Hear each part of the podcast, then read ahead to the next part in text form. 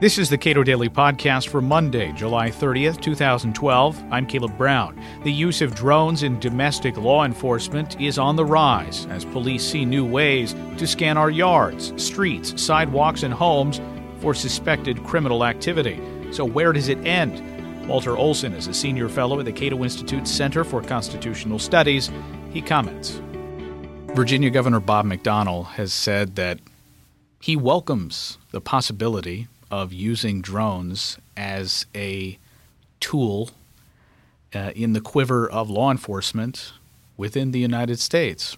Rand Paul, at the on the other end of that spectrum, has introduced uh, legislation that would require a warrant before police uh, make use of uh, of drones in a in a capacity as a, as a routine matter of law enforcement. And you've discovered that we already have drones being used by police, and it's resulted in arrests. It has, yeah. The Minnesota or Minneapolis Star Tribune reported last week that uh, a North Dakota farmer had been arrested after um, drone had uh, photographed stuff. There was a standoff with police.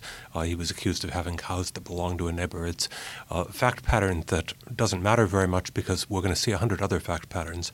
Uh, there are going to be environmental cases. There are going to be uh, uh, people growing marijuana on their property.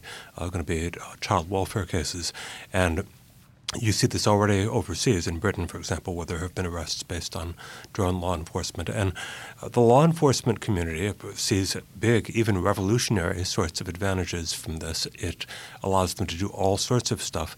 Uh, the rest of us had better start paying attention because it could lead to a revolutionary shift uh, in the power uh, of, of the government toward, toward more government power over the individual. In a not too recent case, Kentucky v. King, we had a, a case where uh, the definition of exigent circumstances that allows police to uh, essentially burst into your home if they're concerned that evidence is about to be destroyed. In this case, the exigent circumstances were actually created uh, by police, where they knocked on a door, announced themselves, and heard a rustling and smelled marijuana and decided we can go in. And the Supreme Court decided, well, that's okay. With a an aerial drone, one wonders what types of exigent circumstances or what types of information that uh, could allow them to see all types of exigent circumstances that would allow them then not to need a warrant to take issue with uh, with individuals uh, throughout the country. Law enforcement uh, agencies are very adept at shaping their allegations uh, um, to conform to what the courts expect as far as uh, whether it is a threat, whether it's danger of, of evidence being destroyed, and Part of what is so disturbing about aerial surveillance is that, uh, unlike uh, having your apartment broken into when you're not uh, around and, and, a search done, uh, you may not notice that the aerial surveillance is being done. Currently, uh, it's mostly manned overflights, and depending on the height at which it's done uh, and how low they, they pass and so forth, you may notice, gee, someone sure seems to be crossing my property a lot. with drones, the technology takes a big leap forward. the um, uh, drones can be much smaller. You may not notice them at all, even if you're outside. And uh, so you may not notice that your rights have been violated if a warrant was issued on uh, insufficient evidence uh, or evidence that you could have challenged. Uh, you may never know that you were droned. Beyond that, the power that this puts into the hands of the government, uh, it's partly a matter of how much more information they can glean, uh, partly because they can go lower, partly because the optic technology is constantly improving in resolution. They can now identify faces and match it with facial recognition to see where a particular person is.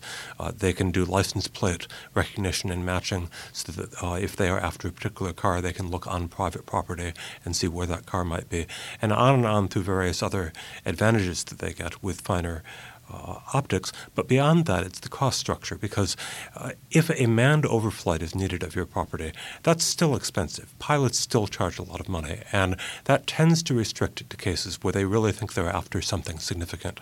On the other hand, once the cost drops tenfold, even perhaps a hundredfold at some point, uh, they can do it much more on a whim. They can keep things crisscrossing the sky just on the off chance that they'll pick up someone that they had no suspicion of, and the chance of a constitutional violation uh, multiplies as a result.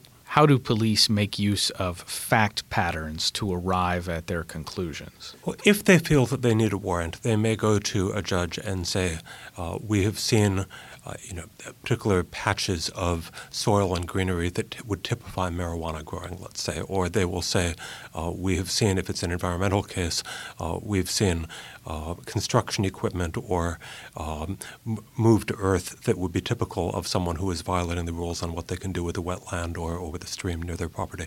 It will differ from area to area, but the courts have not been as productive as you or I might wish. I mean, this is the Cato Institute. Uh, we are uh, inclined to take a strong view of constitutional protections, and judges sometimes agree and sometimes uh, don't. Unfortunately, in areas like regulation and the drug war, uh, they often kind of let the government roll right over privacy. In the regulatory area, the assumption is um, you're uh, carrying on some sort of business, even if it's just a farm. Uh, we will give the EPA or whichever agency uh, very wide discretion to decide how it wants to spy on your property to uh, see whether you're living up to the law. The police already use cameras in public spaces as not just tools for detecting crime. In fact, they're not particularly good at detecting crime except after the fact. But they, like I say, they could be pretty powerful forensic tools. Um, and we are concerned about the federal government archiving and harvesting information uh, about our various communications.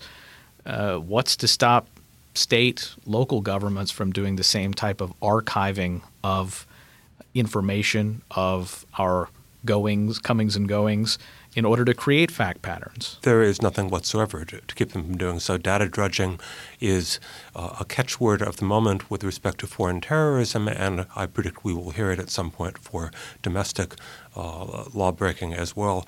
You'll hear the heart wrenching fact patterns about a missing child, for example, and uh, they will ask to write the laws in such a way that the law enforcement agency will have all the power that they might ever find helpful in recovering a missing child. And then we will wake up one day to find that they also have all the power they need to do almost anything else to us. The dangers of this uh, even in public places, uh, are rightly causing public debate. But they are so much worse when they uh, begin spying on private property. Uh, we think of the phrase reasonable expectation of privacy as our bulwark. Well, how couldn't we have a reasonable expectation of privacy from above? Uh, you know, this is our own property. If we put up a hedge so no one can see it from a neighbor's property, wouldn't we have? And yet, uh, the courts have not always been good about uh, upholding the privacy that one expects from this guy. Uh, and since they haven't been good, there is an opening for the police to uh, drive a drone through. Walter Olson is a senior fellow at the Cato Institute Center for Constitutional Studies. You can read more of his work at cato.org.